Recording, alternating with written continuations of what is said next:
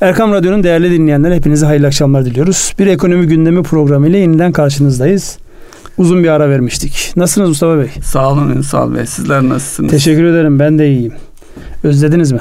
Ee, bizim özlememizden öte bizi dinleyenler özlediyse ne mutlu bize. Özlemişler mi peki? Ha? Ee, Valla e, en küçük dinleyicimiz Miraç Sami hatırlıyorsanız Konya'dan o bizim müdavimimiz de, e, devamlı izliyor. Hatta ara verdiğimiz zaman sormuştu ne zaman başlayacaksınız, niye bıraktınız diye hesapta sormuştu. Ee, bugün tekrar İyi, gelecek bizi başlar. dinliyorsa Evet. mesele yok demektir. Evet. O zaman devam. Şimdi e, şöyle bir baktığımda tabii uzun süre ara verince e, çok gündem maddesi var. Haftalık değerlendirmelerimizi yaparken bunlara seçici olarak davranıyorduk ama araya biraz daha fazla zaman girince başlıklar çoğalmış. Şimdi baktığımızda tabii ki korona şu an dünyanın ve bizim en yoğun gündem maddemiz o var. Ee, işte sabahleyin ajanslardan düşen e, Trump ailesinin, Trump'ın ve eşinin korona olması hadisesi var. Buna yönelik e, Amerika'nın senaryo çalışmalarının yansımaları var. E, dünya ticaret savaşları devam ediyor bir taraftan. E, bugün yine haberlere düşen Almanya'nın artık Brexit'ten dolayı İngiltere'ye artık oyun oynamayı kes, e, işine e, dön ve ne yapacaksan e, işini yap şeklinde bir mesajı var. Dolayısıyla içeride yansımalar var. Ekonomi canlı tutmak için alınan tedbirler ve koronada tekrar yükselişle beraber işte piyasalar açık kalsın mı kalmasın mı kalacaksa nasıl kalsın şeklinde yorumlar var içeride ve dışarıda. Konumuz çok. Nereden başlamak istersiniz? Ee, virüsten başlayalım isterseniz Evet. Bey. Bir taraftan e, aşılarla ilgili gelişmeler var. Ancak e, bu gelişmeler bir taraftan propaganda savaşında malzeme olarak kullanılıyor.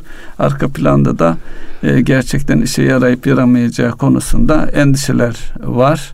Tabii bu e, ekonomilerin açılıp açılmayacağını, sektörlerin gelecekte e, özellikle hava yolu ve turizm sektörünün ne şekilde etkileyeceğine ilişkin senaryolarda kullanılıyor. Evet. Burada e, şimdi bir e, hadise oldu. Yani Trump hasta olduğu açıklanınca hemen böyle dünyaya çok ciddi zarar verecek olan e, nükleer başlıkları da taşıyan, silahları da taşıyan uçakların havalanması ve onların bu herhalde bir senaryo çalışması değil mi? E, Demek ki daha önceki risk yönetimi açısından senaryolar içerisinde bu da vardı. Eğer başkan hastalanırsa e, hastalığı süresince Amerika'nın herhangi bir saldırıya uğramasına ilişkin bir endişe korku Ya da güç gösterisi. veya güç gösterisi biz sürekli ayaktayız haberiniz olsun diye e, rakip ülkelere bunlar da Rusya ve Çin başta e, bir de Kuzey Kore var bunlara mesaj veriyorlar aslında. Tabii burada aslında Amerikan filmlerinden aşina olduğumuz bir sahne bu. Amerikan filmlerinde işte Beyaz Saray ya da başkana yönelik herhangi bir şey geliştiği zaman işte başkan yardımcısının nerede olduğu, başkana nasıl e, muamele yapılacağı, nereye götürüleceği her şey sürekli senaryo çalışması yapıldığı için orada durun ben başkanım öyle yapmayın böyle yapın falan gibi demek şansı yok anladığım kadarıyla. Evet. Bu burada da işlemiş. Şimdi baktığımızda özellikle bunun yansımaları olarak sabahleyin biliyorsunuz piyasalar e, hızlı düşüşle açıldı. Evet. Özellikle e, yani o saatlerde açık olan uzak doğu piyasası sonra bize bir yansıması oldu. Bizden sonra biraz daha böyle ne derler e, ateşi düşmüş bir vaziyette e, Avrupa'ya ve ondan sonraki Amerikan piyasasına bir şey oldu. Nedir yani bundan sonraki süreçte seçimler nasıl etkilenir gibi konularda insanlar ne konuşuyorlar ne söylüyorlar? E, tabii çok e, kısa sürede birçok şey gelişiyor.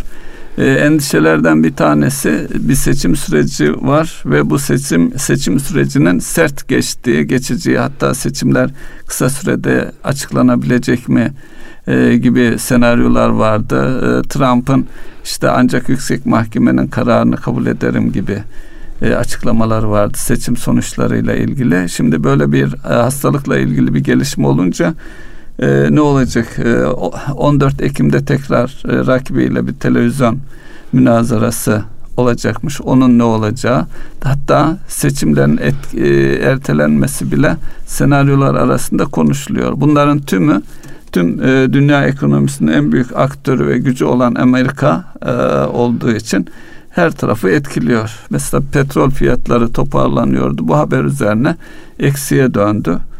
E, Amerikan e, yani tüm döviz kurları, ekonomiler bundan e, belirsizliğin artmış olmasından ötürü etkilenmiş durumda şu anda.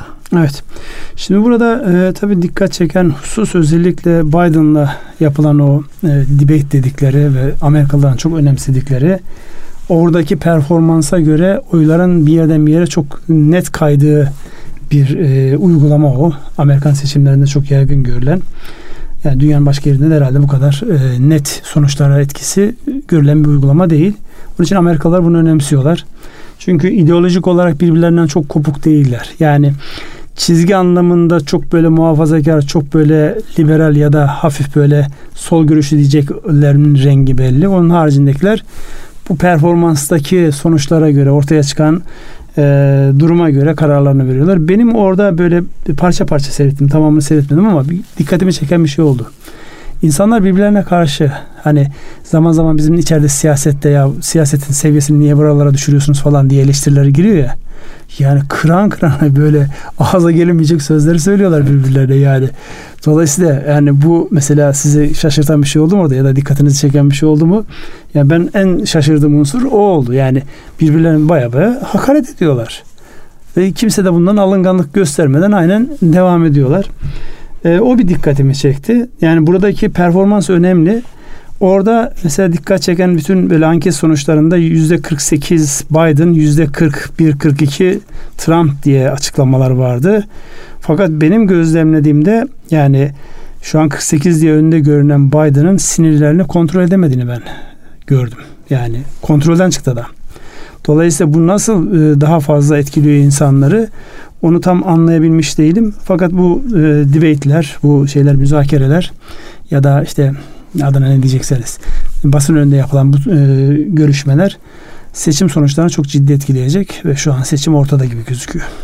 Şimdi bu seçimlerle ilgili Ünsal Bey tüm dünyada e, insanların karar verirken e, yani rakamsal mantıklı bir e, karardan öte kalpleri ve duygularıyla hareket ettikleri yönünde. Dolayısıyla siyasi liderler de taraftarlarını konsolide etmek, kendi taraflarına çekebilmek için daha çok duygulara dokunan yani bu öfkelenmek, hakaret etmek e bunların hepsi e, kendi tarafında insanları sağlam tutmak ve buna yönelik olarak da e, çekmek. Çalışılmış tiyatral şeyler diyorsunuz. Tabii bunların bunlar. hepsi çalışılmış. Yani tüm dünyada siyaset şeyiyle uğraşanlar bunları biliyor ve uyguluyorlar. Bu vesileyle Aristo'nun retoriğini hatırlatalım mı? Tam yeri iyi olur. Yani Aristo'nun özellikle e, antik Yunan'da herkes mahkemelerde kendilerini savundukları için herkesin hitabet tarafından çok kuvvetli olması, güçlü olması ve argümanlarını, sahip oldukları iddialarını e, ispatlıyor olmaları beklenir. Argümanları zayıf olsa dahi onu işte şiirle, işte mantıkla yani mantığın bütün e, detaylarıyla ikna etmek. Aristo bu anlamda bizde hitabet dediğimiz şeyi retorik diye bir e, kavramla özetlemiş. Orada da üç tane temel sütun üzerine kurgulamış. insanların birbirlerini ikna etmesi. Bir tanesi sen konuşurken çevredekiler sana güveniyor mu? Yani insanlara güven telkin eden bir halim var mı? Birinci ayak bu. İkinci ayak sen konuşurken çevrendeki insanların kalbine dokunabildin mi? Evet. Üçüncüsü de duygu tarafı. Duygu tarafı. Dolayısıyla birinci zaten güven yoksa kalbe dokunamazsın. Kalbe dokundun ama söylediklerin tutarlı değil. O tekrar e, güven etkileyeceği için birbirini besleyen üçlü bir mekanizma. Evet. Üçüncüsü de tutarlılık. Tutarlılık evet. Dolayısıyla burada baktığımızda yani aslında bütün e, hayatımızda öyle değil mi? Yani evden iş hayatına, evet. siyasetten başka yerlere karşı güvenilen insanların e, algılanması ve onlara yönelik bakış açısı farklı. Güvenmiyorsan ağzıyla kuş tutsa zaten e, evet. bir şey yapamıyorsun. Onun için burada söylenecek en önemli şey liderlikte ya da insan ilişkilerinde insanları herhangi bir şeye ikna edeceksek güvenilir olup olmadığımızı sözümüze itimat edilip edilmediğine bakmamız lazım. Öyle olursa kalplere dokunma şansımız var. Hele bir de söylediklerimiz tutarlıysa insanların bizim söylediklerimizden etkilenmesi ve kararlarını bir taraftan bir tarafa evirmeleri, çevirmeleri daha kolay olur. Tabii Tek, bu e, e, reel sektördeki şirketlerdeki liderleri de herkesi kapsıyor. Ben zaten siyaset ya da reel sektör ya da finans sektörü diye ayrım yapmadan bu genel bir şey. Yani bu yıllardır tartışılan ekonomi bizi... programımız olduğu için onların altını çizsek Heh, daha iyi olur tamam. diye. Bu anlamda çizmiş olalım doğrusunuz. Şimdi burada e, Amerika'dan başka yere geçmeden önce kaç zamandır gündemi meşgul eden bir şey var. Bu da nasıl bir e, düşünce ise Çin kökenli bir e, sosyal medya diyebileceğimiz bir uygulamanın yani insanların kendileriyle alakalı videolarını çekip e, koydukları ve kısa sürede çok ciddi e, bir hacme ulaşan yapının Amerikan şirketlerine satılması konusunda Trump'ın inanılmaz bir baskısı vardı. Şimdi onda son aşamaya gelinmiş. Yani söylemekte sakınca yok herkesin bildiği TikTok diye bir uygulama. TikTok'un Amerika'da market devi Walmart'la işte yazılım devi Oracle'a satılması konusunda son aşamaya gelinmiş. Bunun da onayını başkan verecek. Şimdi bu nasıl bir şeydir ki? Yani şu an baktığımızda aslında dünyanın tamamını etkileyen bütün sosyal medya Amerikalıların elinde. Nasıl bir güç, nasıl bir algı ki insanlar burayı tutuyor ve doğrudan devletin başkanı satacaksın yoksa diye başlayan cümleler kuruyor. Öbür tarafta da bizim tabii genç insanlarımızın geliştirdiği başta oyun sektörü olmak üzere bu yazılımların, uygulamaların önemi ve değeri nedir diye bir soru sorayım size. Şimdi e, şeyle birlikte bu salgın süreciyle birlikte e, bu dijitalleşme adı altında e, yapılanlar yani e, IT sektörünün e, her sektöre nüfuz etmesiyle ilgili çalışmalar pandemi nedeniyle e, birkaç yılda alınacak mesafe birkaç ayda alınmak zorunda kalındı. Yani insanların evde çalışması e, ve e, fiili, fiziki satın almaların yerine sanal ortamdan satın almalar bu hem e, bilgisayar hem mobil bunlar çok ön plana çıktı. Bunlar içerisinde de zaten bu ekonomik yapıda e, bu bahsettiğiniz e, şeylerle bütünleşik bir halde. Bunun içerisinde herkes bildiği için söylemekte bir his yok. Facebook'undan Instagram'ına, TikTok'una kadar e, herkes kendince bir ekosistem oluşturuyor. Hem algılar, hem ticaret, hem sosyal yaşam oralara taşınmış durumda. Bir de istihbari anlamda buralar çok önemli data merkezi anladığım kadarıyla. Evet. Verilerin oluşması e, ve siber güvenlik tehditleri diye bir e, yaklaşım var. Mesela e, pandemi döneminde bunun da e, saldırıların hem şirketlere, ülkelere, bu e, internet sitelerine, e, bilgisayarlara saldırılar bir kat daha artmış. Evet, insanlar artık evet. dijitalleşince dolayısıyla bu e, şirketler çok çok önemli hale gelmiş durumda ki e, bu Amerika'nın bu yaklaşımının arkasında şu da var. Çin'in kontrolünde bir şirket bu. E, daha önce kendisinin seçildiği e, bir dönemde de Rusların müdahale ettiği yönünde Amerikan seçimlerine e, şeyler vardı iddialar hatta bunu kongrede falan söz konusu oldu.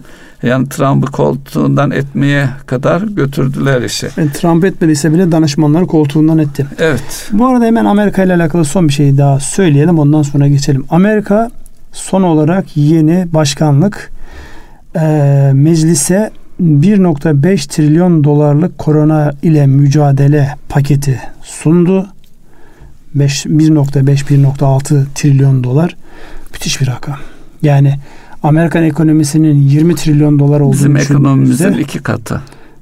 E, Amerikan ekonomisinin 20 trilyon dolar civarında olduğunu düşündüğünüzde oradaki seviyeye bir bakalım. Bir de yani baktığımızda bizimkiyle karşılaştığımızda zaten ekonominin üretmiş olduğu gayri safi yurt içi hasılanın iki katı kadar bir teşvik ya da koronayla mücadele işte büyük yapılar büyük tedbirleri gerektiriyor. Hepsini birlikte değerlendirmek bu anlamda önemli tabii ki.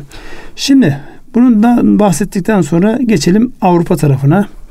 Avrupa Birliği ile bizim ilişkilerimiz özellikle bu Doğu Akdeniz mevzundan dolayı bir hayli gerildik. Şimdi Doğu Akdeniz'de daha doğrusu Akdeniz havzasında olan şey neydi? İşte doğal kaynakların e, çıkarılması, işletilmesi, onunla alakalı farklı güç birliklerinin oluşturulması. Daha önceki yıllar başlayan işte İsrail, Mısır, sonra işte e, Güney Kıbrıs'ın devreye girmesiyle beraber orada bir e, hap diyebileceğimiz bir bölge oluşmuştu. Sonra işin içerisine işte e, Türkiye dahil oldu. Türkiye dahil olunca Yunanistan dahil oldu. Biz Libya ile olan e, deniz komşuluğumuzu daha önce kabul edilen bir şekilde onu ortaya koyduk. Buna karşı olarak Yunanlılar e, Mısırlılarla bunu ortadan kesen bir mekanizma ortaya koydular.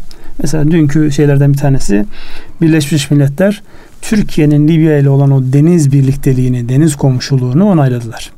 Bunun anlamı şu Yunanistan'la Mısır e, şeyi çaprazdan kesiyor. Ve bu arada özellikle Avrupa Birliği Türkiye üzerinde bir baskı oluşturmak üzere sürekli tehditler var. Yani Türkiye işte bu agresif tavrından vazgeçmezse işte farklı yaptırımlar uygularız. Yaptırımlar hazır. Bak hemen masaya koyabiliriz falan gibi böyle şeyler geliyor. Ama bir taraftan da Almanya'nın liderliğini yapmış olduğu bir duruş var. Türkiye'yi oyunda tutma. Çünkü gerdiği zaman bundan herkes bedel ödeyecek. Burada ne oluyor? Sorusunu ben size sorayım. Genel anlamda ekonomiye yansımaları nedir? Bundan sonra neler görebiliriz gibi bir başlığımız olsun. Onu her gün zaten her programda dolduracağız için. Ne diyorsunuz? Şimdi e, Doğu Akdeniz'de bir e, ekonomik imkan var. Bu imkandan e, özellikle e, Yunanistan hiç hakkı olmadığı halde bir yolla yararlanmak, e, Güney Kıbrıs'ta birlikte hareket ederek e, yararlanma e, arzusu var. E, bir de daha önce e, Sevilla haritası diye e, hazırlatılmış bir haritayı sahiplenme üzerine Yunanistan'ın bir şeyi var. Türkiye'yi yok sayan ve hapseden bir şey. E, tabii bu e, Yunanistan kendi bir başına sonuç alması mümkün değil. Bunu da biliyor. Başkalarının tarihte olduğu gibi Türkiye karşıtlığı üzerine bir ülke e, ve AB'yi yanına çekerek sonuç almaya çalışıyor. E, liderler zirvesi var e, biliyorsunuz şu anda. O çıkan kararda da e, arka kulis bilgilerinde de e, Yunanistan'ın yine liderler zirvesinde tehditlerle e, bir takım sonuçlar elde etmeye çalıştı. Ama e, AB ülkelerinin hepsini konsolide edemedi. Yani bir mecburiyet noktasında bir açıklama var. Dolayısıyla bunun uygulanma şansı yok. Biz zaten Cumhurbaşkanımızla oturun e, konferans düzenlensin. Herkes bir araya gelsin. Hakkaniyetli bir çözüm olsun isteniyor. Bence e, Yunanistan'ın bu tavrı çok fazla ses çıkartarak hak ettiğinin ötesinde bir şeyler elde edebilmeye yönelik çaba diye düşünüyorum. Evet. Ya bu şu ana kadar e, en azından Yunanistan lehine e, şöyle sonuçlar doğurdu. Bütün Avrupa'yı konsolide etti.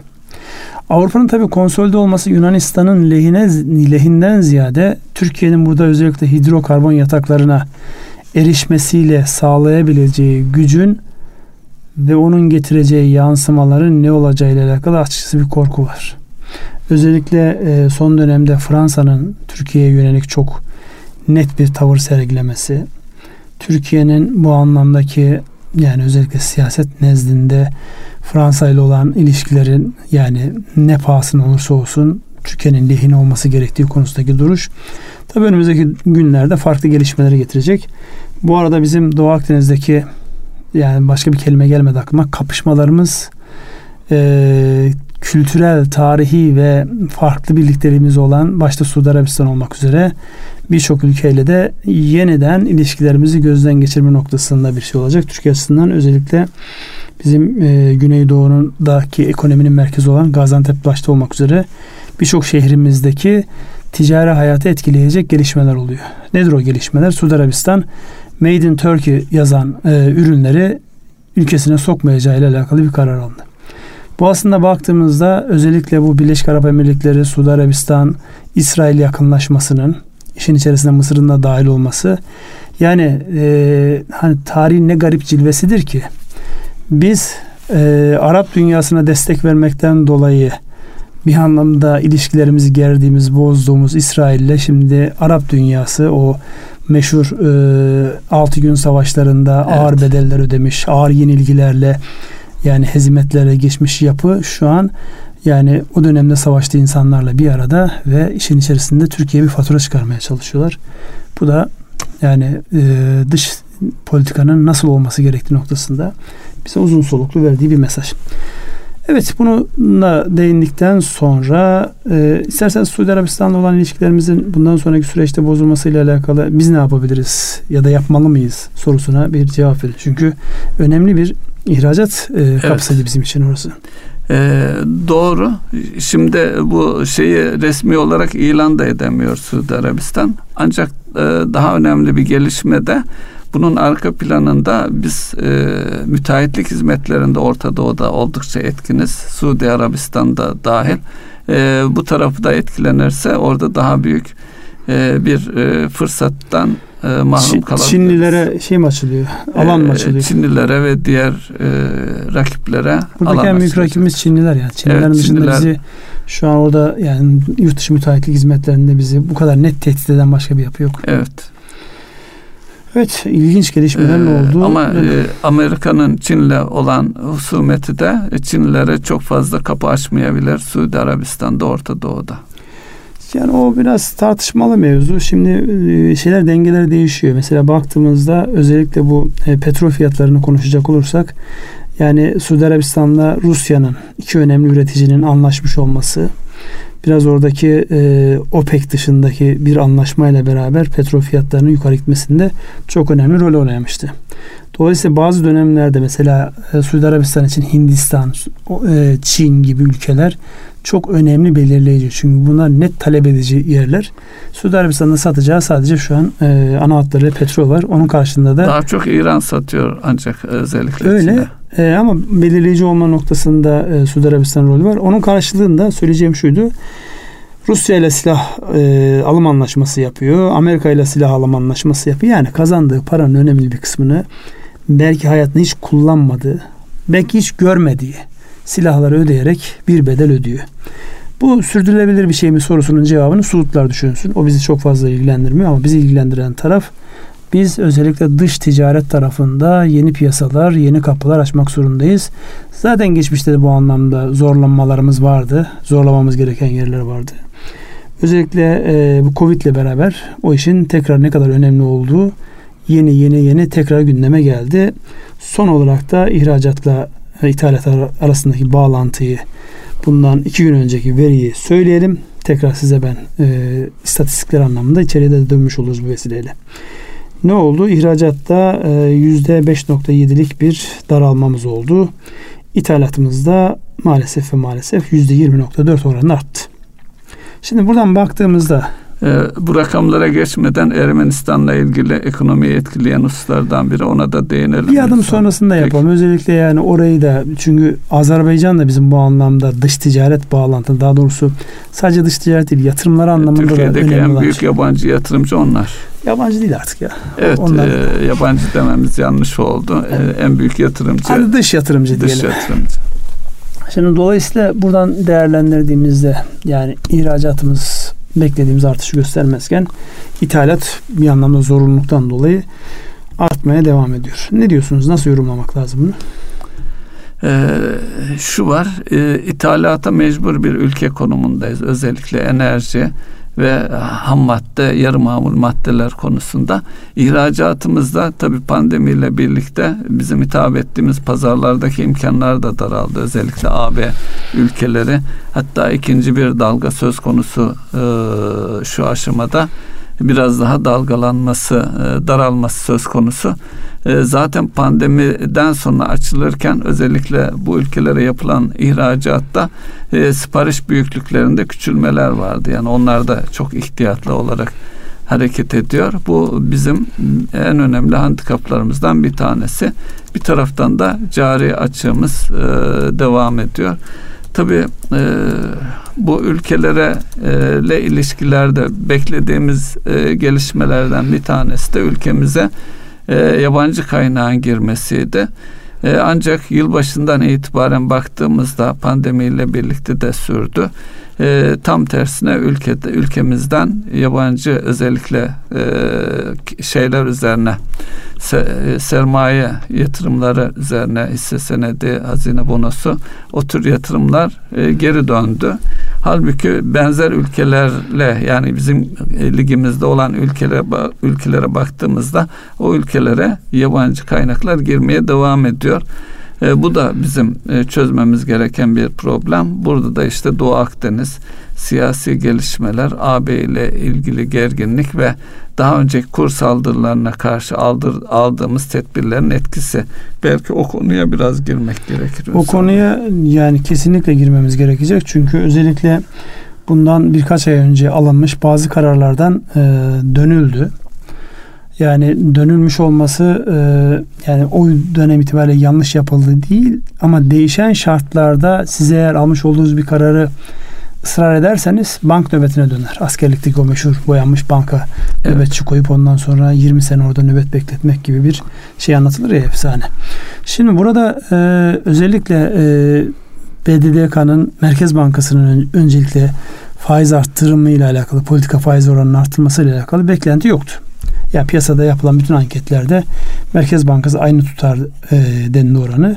Fakat Merkez Bankası e, sürpriz bir şekilde geçen hafta 8.25 olan politika faiz oranını 20-25'e çekti. Pardon 10-25'e çekti. 200 puan diyeceğim birden böyle evet, Allah, puan Allah muhafaza yani 20-25 çok yüksek bir oran. Fakat onun bile önce piyasada bir e, şey oldu. Olumlu yansıması oldu. Sonra tekrar geri alındı. Gel gitlerle devam ediyor. Arkasından sadece orada kalınmadı. Özellikle sizin söylemiş olduğunuz yani e, yurt dışındaki finansal oyuncuların Türk lirasıyla daha fazla oynamalarını engellemek için alınmış bazı tedbirlerin swap limitleriyle alınmış tedbirlerde bir yumuşama oldu. Arkasından BDDK e, özellikle içerideki e, insanların dövizle olan ilişkisini büyük ölçüde frenleyen ya da e, yani resmi kurumlar dışına çıkmaya çok büyük rakamlar olmayabilir ama en azından insanlara yüzde bir gibi bir alan oluşturuyorsunuz. Yani kural şudur. Bir şeyi vergilendirdiğiniz zaman illegaliteyi teşvik edersiniz. Şeyin dışına çıkar. Sistemin dışına çıkmaya başlar. Dolayısıyla oradaki kambiyo gider vergisinin işte binde ikiden yüzde bire çekilen şeyin tekrar e, binde ikiye geri, geri döndürülmüş olması. Onun ötesinde uzun vadeli kaynak konusunda bankaların elini rahatlatacak, müşterilere cazibe imkanı sunacak stopaj oranlarında, vergi stopaj oranlarında düşürülmesi. Bir diğer mevzuda kredi kullandırma noktasında bankaların üzerinde o kurulmuş yani daha çok kredi kullandırılsın diye kurgulanmış aktif rasyosundaki gevşeme. Bunların hepsini birlikte değerlendirdiğimizde yani şunu e, görmemiz lazım. Zaten aksi e, düşünülemez. Proaktif davranmak zorundasınız. Ama proaktif davranmanın piyasadaki o güveni sarsmadan net net yürüyor olması icap eder. Onda yansımalar var. Buyurun bu konuda. Şimdi e, burada zaman zaman söylediğimiz davranışsal ekonomiye de değinmek lazım. Özellikle e, bu BSMV'nin döviz alış işlemlerinde e, bindekten yüzde bire çıkmasındaki amaç e, insanların çok e, döviz almasını e, engellemek. Günlük alış satışlarını engellemek. idi. Ancak e, sonuç insanların e, tekrar alırken yüzde birlik vergiyi düşünerek ellerindeki e, dövizi bozmaktan vazgeçiyor olmaları e, belirleyici oldu. Bu da enteresan e, daha doğrusu karar vericilerin beklemediği bir gelişmeydi.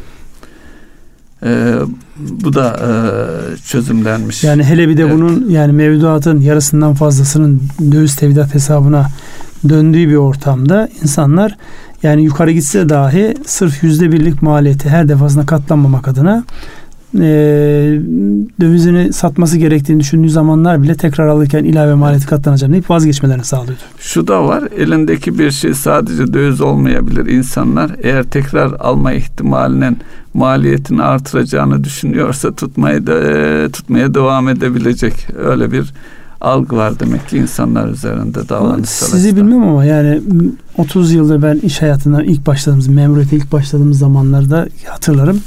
O dönemde insanlar maaşlarını aldıkları günde yani hele bir de inançla alakalı işte bankaya, faize vesaire para yatırma şey yoksa döviz alır ihtiyacı oldukça bozardı onu. Ve kuyumculardan alınırdı dövizler. Yani evet. döviz büfelerinden, kuyumculardan, değişik yerlerden alınırdı. Şimdi bu bizim genetik kodlarımızda olan bir şey. Özellikle yani e, yabancı parayla tasarrufunu bir şekilde muhafaza etmekle alakalı bir e, unsur var ve burada çok fazla enstrüman yok aslında. Ya bankacılık sistemine gidecek, oradaki e, oranlar ya da gelişmeler bir inançla alakalı katılım bankacılığı, ticari bankacılık kısmı var.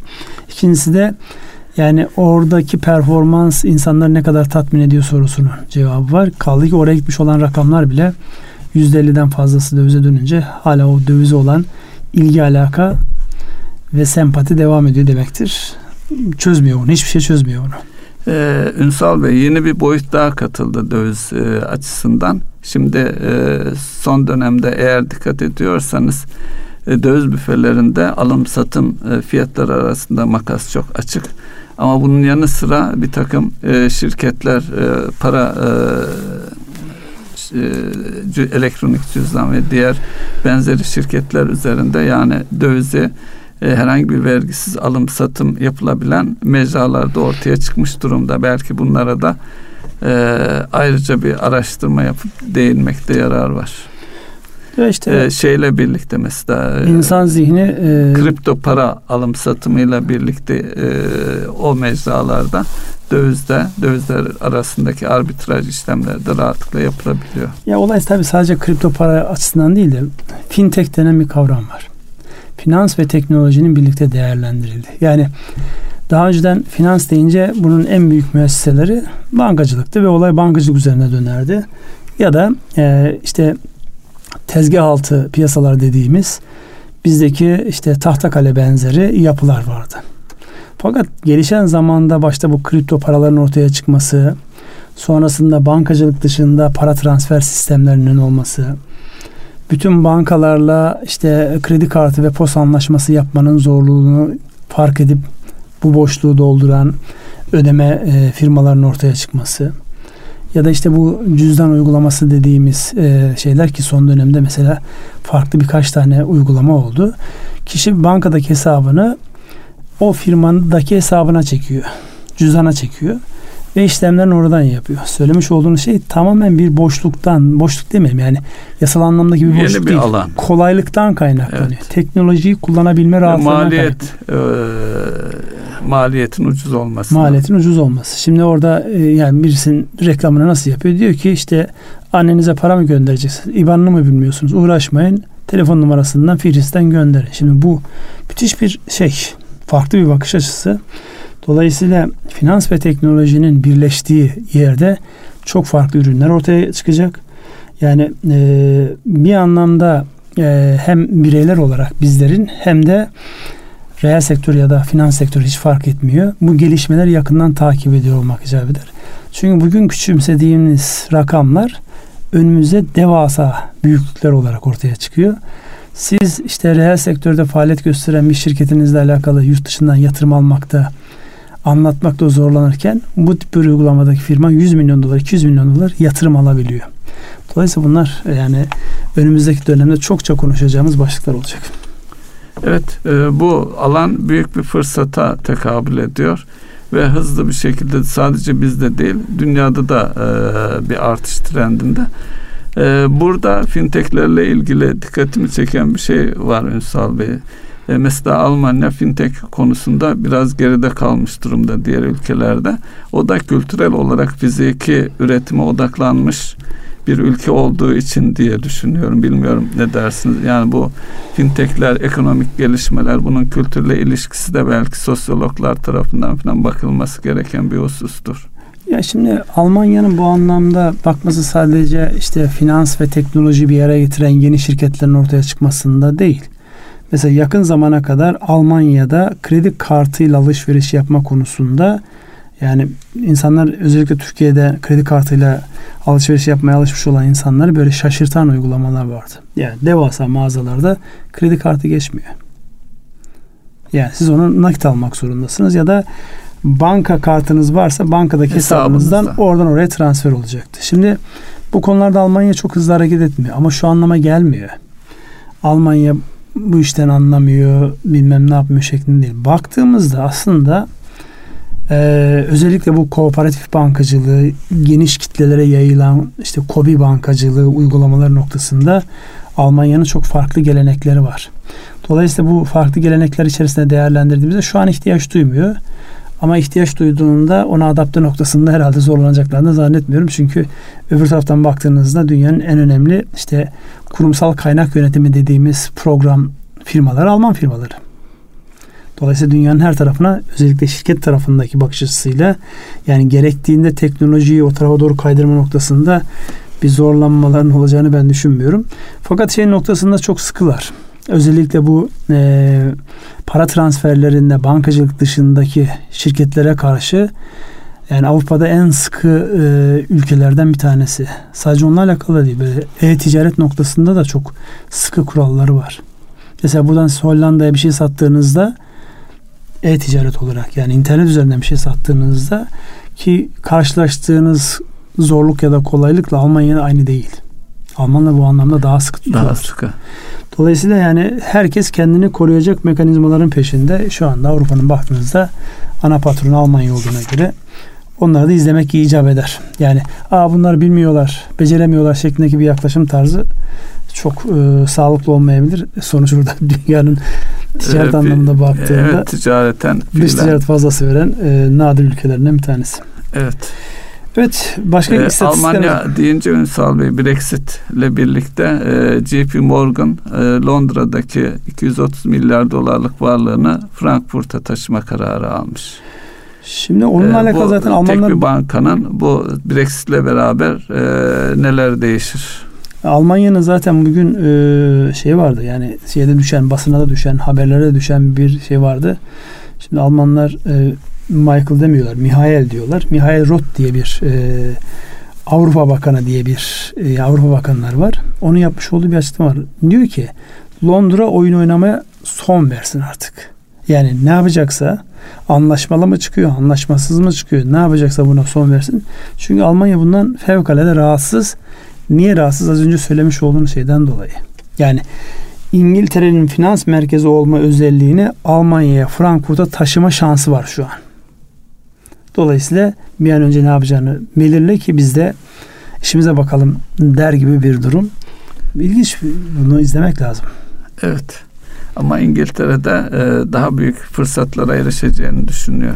Ya İngiltere işte o, o uluslararası şeyi e, piyasaları siyaseti yönlendirebilme becerisi. O emperyal yaklaşım tarzını işte hep derler ya e, Amerika'nın karşısında Çin ama arkasında İngiltere diye bakılır. Göreceğiz yani bunu şu an e, komplo teorileriyle ya da gözümüzün önünde cereyan etmeyen şeylerle onu söylemek zor. Şey ihracat rakamına e, vurgulayalım Ünsal Bey. E, Birleşik Krallık e, bizim İngiltere e, ihracattaki payımız 7,9. Ve Almanya- fazlası verdiğimiz Dok- 9,7 yani Almanya hem alırken hem satarken büyük ortağımızken e, İngiltere e, evet dediğiniz gibi ithalatımız daha az. Orada tabii İngiltere'nin e, yani bu dış ticaret rakamlarında görülmeyen taraf finansal e, taraftaki güç yani yakın zamana kadar hala öyle.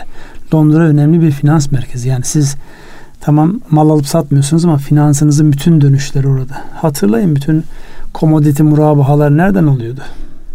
Evet. Londra'da. oluyordu. Dolayısıyla yani finans sektörünü besleyen ürünler oldukları için burada görünmeyen ama arka tarafta e, İngiliz ekonomisine katkı sağlayan ve İngiltere'yi güçlü tutan e, önemli hadiseler var. Evet. Finansal suç başkentlerinden de bir tanesi özellikle bankacılık açısından. Onu biraz aşmanız lazım. Finansal Ee, suçtan yani kastınız ne? e, kredi kartı dolandırıcılıkları, banka dolandırıcılıkları dolayısıyla e, başkent derken e, onu kastetmiştim. O da büyük bir ihtimalle Frankfurt'a taşınır. Çünkü Evet, derler ya para ve güç neredeyse suç oradadır diye. Evet para ve güç suçu e, cezbediyor, taşıyor kendine doğru. İstatistikler olarak baktığımızda e, benim dikkatimi çeken bir güven endeksleriyle alakalı son dönemde özellikle ekonomi yönetimi bu konuyu çok e, önemsiyor ve belirtiyor. Arka tarafta tabii hesaplamayla alakalı bir değişikliğinde biliyoruz eskisi gibi iş gücüyle alakalı beklenti o endeksten çıkarılmış vaziyette ve orada Avrupa Birliği'nin uygulamış olduğu metodoloji ile belli bir şey oldu. O da oranı yukarı çekti. 60'lardan 80'lere taşıdı ve şu an 80'ler üzerinde konuşuyoruz. Bir diğeri de Son ay 88,5. 88,5. Burada 100'e kadar gitmemiz gereken yani evet iyi izlememiz için gitmemiz gereken bir mesafe var. Ee, bir de e, özellikle reel sektörü çok fazlasıyla ilgilendiren e, satın alma endeksi. MÜSİAD'ın ya- ya- yayınlamış olduğu Samex Bileşik Endeksi. Orada küçük bir gerileme var. Yani En son yapılan e, yayında bu ne zaman yayınlanmış? E, geçtiğimiz iki gün önce yani 30 Eylül itibariyle yayınlandığında e, buradaki şeyin yarım puan düştü. Yani e, 50.7'den 50.2'ye gerilediği. Bu ne anlama geliyor? Bir önceki aya göre satın alma yöneticilerinin siparişleri ve olaya pozitif bakma ve siparişlerine devam etme noktasında biraz dur bir bakalım son çeyreğe biraz daha temkinli girelim gibi bir bakış açısını yansıtıyor diye okuyorum ben. Siz nasıl okuyorsunuz? Ee, evet bu arada e, yeni ekonomik planı da değinecek miyiz Ünsal? Buyurunuz. Ee, yeni ekonomik plan açıklandı. Ee, burada e, daha öncekinden farklı olarak e, bir de e, olumsuz gelişmeler olursa diye bir e, alternatif senaryo yani kötümser senaryo ve iyimser senaryo söz konusu. Yıl sonuyla ilgili e, binde üçlük bir pozitif yönde e, bir büyüme öngörülüyor. 2021 için ise 5,8.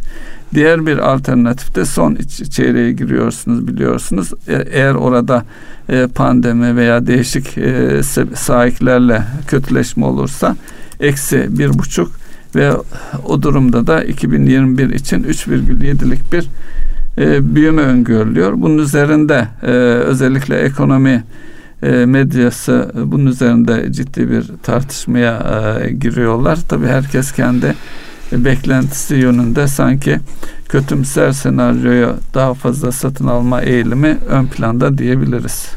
Şimdi benim de tabii bu özellikle ekonomi yorumlayan insanlarda böyle yani maalesef böyle bir tiye alma, bir şeyleri olumsuzu şekilde yorumlama. Şimdi baktığımızda Türkiye'de yani şu an e, ekonomiyle alakalı yorum yapan geçmişte bu işlerin yönetiminde bulunan insanlarda da görüyorum. Şimdi bir şeyi yapmak ne kadar zorsa olmuş bitmişin arkasından yorum yapmak da o kadar kolay. Şimdi ve ucuz. Ucuz yani. Dolayısıyla baktığımızda evet yani e, kendi içinde baktığımızda bazı şeyleri e, beğenmeyebiliriz. Beğenmiyoruz yani onun şeyi yok yani mutlak her yapılanı beğenmek gibi bir kimsenin kimseye mecburiyeti yok. Ama şöyle bir şey var yani hani hiç mi iyi bir şey yok sorusunun cevabını insan soruyor. Yani burada da tabii gayri ihtiyarı ideoloji insanı kör eden bir hadise. Yani burada şimdi baktığımızda neler iyi yapıldı? İyi yapılanlardan bir tanesi en temel olan ekonomi dinamikleri yani sonuna kadar zorlandı. Yani çarkın dönmesi noktasında e, hani insanlar kendi siyasi geleceklerini yok etme pahasına kararlar aldılar. Ters teptiği zaman yani şimdi kolay bir şey mi? Siz reel sektördeki bütün problemi siz finans sektörünün üzerine e, BDDK'yı kullanarak yani bir anlamda karar mekanizmasının üzerindeki siyasi gücü kullanarak yapıyorsunuz. Tutarsa ya dünyanın en iyi ekonomi yöneteni olursunuz. Tutmazsa yani ekonomiyi batıran kişi olursunuz. Siyaseten baktığınızda bu çok kolay alınacak kararlar değil bunlar. Bunlar alındı. Bazıları olumlu yansımalar oldu, bazıları olumsuz yansımalar oldu. Reel sektör sadece karar alınabiliyor olması önemli vurgulamak gerekmez mi başta süpersin, en başta? Süpersin. İşte bu yani zaten mesele bu. Yani baktığımızda ben 35 yıldır ekonomi bürokrasisiyle başlayan finans sektörü içerisinde yer alıyorum. Yani karar almak çok önemli bir hadise. Yani en kötü karar kararsızlıktan iyidir denir. Alınan yanlış kararları düzeltme konusunda bir basiret bağlanması varsa tamam o tartışılmalı. Ama alınan yanlış kararları düzeltmek de bir erdemdir, dönmek de bir erdemdir, fazilettir. Şimdi karar almıyor, niye karar almıyor diyorsun? Merkez Bankası açısından söylüyorum mesela. Evet. Faiz e, arttıracak mı? Yok. Bu, bu kafayla giderse arttırmaz. Arttırdı. E, yani korktular tabii. Yani niye olumsuz yorumluyorsun? Adam öngördü. Yani bir şeylerin elindeki datalar senin işte benim elimden daha puan değil de 4 puan artırsaydı diye Hemen o gelmeye başladı. Ya hiç arttırmaz diyen insanlar 200 bas puan artınca niye 400 bas puan değil? Bu kesmez piyasayı falan demeye başladılar. Dolayısıyla bu açıdan baktığımızda yani Allah hepimizin yardımcısı olsun. Kolay değil. Bu anlamdaki değerlendirmeler tabii şey yapacak. Ha, buradaki temel ben özellikle dikkatimi çeken en temel unsurlardan bir tanesi ee, Bakan Bey bu şeyi lanse ederken, sunumunu yaparken özellikle katılım finansmanı işine Türkiye'nin bir katılım bankacılığı, katılım finans bunun sigorta tarafında düşündüğümüzde bir merkez üstü olma konusunda yani benim dikkatimi çeken en belirgin vurgu orayaydı. Şu an katılım bankacılığın toplam bankacılık içindeki payı yüzde 7.5. Sigortacılık e işte yani buralarda bile değil. Çünkü sigortacılık zaten finans sektörünün içerisinde düşük bir paya sahip. Bir taraftan Ataşehir'de daha doğrusu Ataşehir değil artık Ümraniye oldu değil mi orası? Evet. Finans merkezi kurgusu, inşaatlar bütün hızıyla devam ediyor. Bunun oluşturacak işte hukuki, fiziki, teknolojik altyapının kurgulanması süreci de hızla ilerliyor. Türkiye dünyanın bir katılım finans merkezi olur mu? Onu söylüyor özellikle. Onu söylüyor, Sadece evet. Türkiye değil dünya diyor. Tabii tabii. Yani Türkiye'yi dünyanın katılım finans merkezi konusundaki çabala benim en fazla dikkatimi çeken yer orasıydı. Olur mu? Bizdeki mevzuat şeyini düşününce insan ürküyor biraz. Teferruatını düşününce ürküyor insan biraz. Ama niye olmaz? Veya serbest bölge gibi olabilir mi? Dubai'de veya e, diğer yerlerde var. Ya ne kadar işte de sorusunun cevabı yani işte Dubai yıllardır uğraşıyor, bu kadar besleniyor. E, yani merkez midir? Bence değildir. Peki Ünsal Bey şimdi sigorta şirketleri birleştirildi. Kamu sigorta şirketleri benzer bir gelişme e, kamunun e, katılım bankaları tarafında olabilir mi? Yani baktığınızda büyüklüğün oluşturacağı e, avantajlar açısından değerlendirildiğimizde olmalı. Çünkü aynı şeye üçü birden yatırım yapıyor, dördü birden yatırım yapıyor.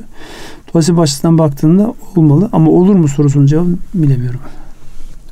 Fakat sigorta tarafında e, atılan adam şöyle bir avantajı var. Özellikle e, uzun vadeli kaynağa ihtiyaç var uzun vadeli kaynak oluşturmak mevduattaki işte o stopaj oranlarını değiştirdiğinde bugünden yarın olmayabilir ama sigortacılık sistemini özellikle bu e, İslami sigortacılığın tekafül sigortacılığında geliştirmesiyle beraber geniş tabana yayılmasıyla ekonominin ihtiyaç duyduğu uzun vadeli kaynağı oluşturma noktasında ben önemli bir e, unsur olarak görüyorum. Yani e, ne kadar başarılabilir bu konuda yani özellikle bu işin başındaki insanlarla değişik zamanlarda yapmış olduğumuz görüşmelerde yani ne yapacaklarının farkında gibi duruyor ee, insanlar. Uygulaması nasıl olacak hep beraber göreceğiz.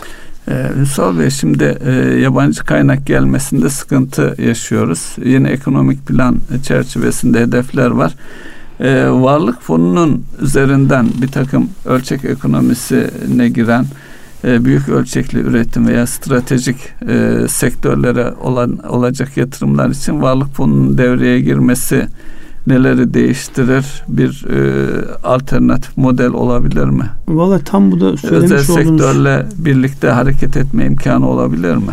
Tam bu söylemiş olduğunuz şeyle alakalı bugün bir haber düşmüştü. E, haber şöyle Türk Hava Yolları'nın pandemi sürecinde yaşamış olduğu sıkıntı finansal denge ile alakalı olarak varlık fonu ile beraber bir çözüm üretilmesi konusunda bir e, e, kap duyurusunu gördüm ben bugün öyle basın şeylerine bakarken.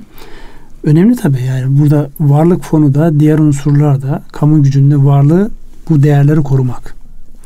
Dolayısıyla bu değerleri korurken de en doğru adım vaktinde atmak. Yani gecikmiş bir adım attığınızda piyasanızı kaybediyorsunuz en önemli sermaye olan itibarınızı kaybediyorsunuz. Dolayısıyla e, ekonominin onu ilerleyen programlarda da konuşuruz. Farklı kesimlerinde düzenlenmesi gereken, yapısal anlamda düzenlenmesi, düzeltilmesi gereken çok şey var. Onlarla alakalı hepsinin yani adımın hızlı ve doğru atılması ileride doğabilecek olan sıkıntıların önlenmesi, önüne geçilmesi açısından da önemli diyorum. Varlık fonu tabii bu anlamda büyük rol oynayacaktır. Ee, Ünsal Bey istihdamla ilgili e, 13,8 yıl sonu hedefi. E, gelecek yıllarla ilgili de 12,9, 11,8, 11,9 diye yüksek e, diyebileceğimiz özellikle e, genç nüfusumuzun, e, gençlerin iş yaşamına katılmasını da birlikte düşünürsek e, bu öngörülen büyüme oranlarıyla birlikte nasıl değerlendirebiliriz? Yani burada şimdi baktığımızda hepimiz ne diyoruz? İşte kaynak girişi olursa biz bu büyümeleri yakalarız. Yani e, program öncesinde de hatırlarsanız bir şeye bakmıştık. Hmm, özellikle bu ülkelerin büyüme rakamlarına bakmıştık. Orada e, mesela baktığımızda işte Çin büyümesi ne tarafa? Eksi. Amerika eksi. Ama yani Çin'in şeyine baktığınızda hızlı toparladı. Yani eksi gibi görünen şey bir taraftan baktığınızda yani çok hızlı toparlayabiliyor. Dolayısıyla burada zaten tartışmalardan da bir tanesi oydu ya. Toparlama V mi olacak? Yoksa V olacak. ve e, böyle hafiften bir başını gösterip tekrar aşağı hem W mu olacak şeklinde evet. bir tartışma var. U'yu tartışmıyoruz Hatta artık. Karakök işareti falan denmişti. Evet. Şu an U'yu tartışmıyor kimse. Çünkü şeyi gördük biz. Yani V'yi, ikinci evet. ikinci bacağın yukarı doğru döndüğünü gördük. Burada bir kırılma olur mu yoksa tekrar yukarı doğru devam eder mi sorusunun cevabı tamamen insanların ve bizim dışımızda olan faktörlere bağlı. Yani bizim tek başımıza belirleyeceğimiz evet, bir hadise değil. Değiliz.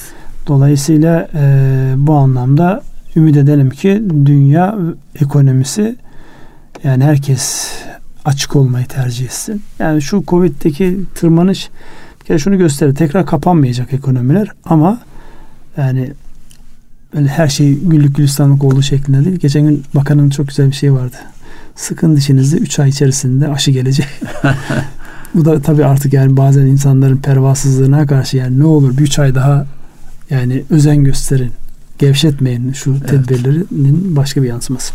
E, bugün yine bir haber vardı. Paris'te ilgili 10 bin adet geçmiş e, günlük hasta sayısı.